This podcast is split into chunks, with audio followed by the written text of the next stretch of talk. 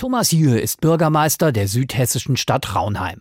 Vor einigen Monaten hat Thomas Jühe einen Brief bekommen von dem Unternehmen, das Raunheim mit Wasser versorgt.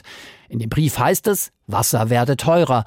Und weiter, dass wir die Spitzenverbräuche im Sommer möglicherweise nicht mehr abgedeckt bekommen, aufgrund der Tatsache, dass dann besonders viel Wasser entnommen wird.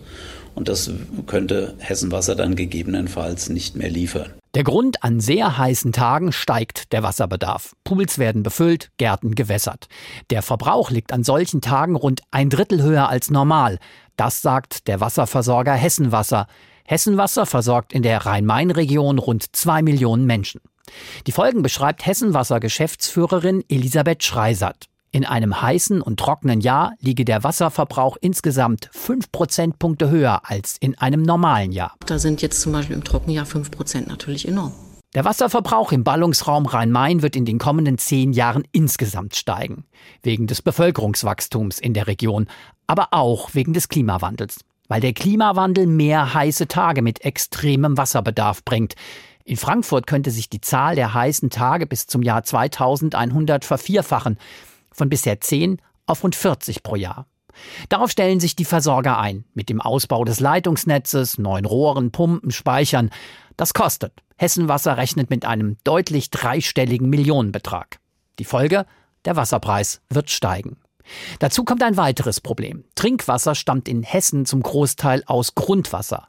Wie sich die Grundwasserbestände mit dem Klimawandel verändern, das ist noch nicht absehbar, aber schon heute klagen Naturschützer im hessischen Ried, im Vogelsberg sogar in Nordhessen.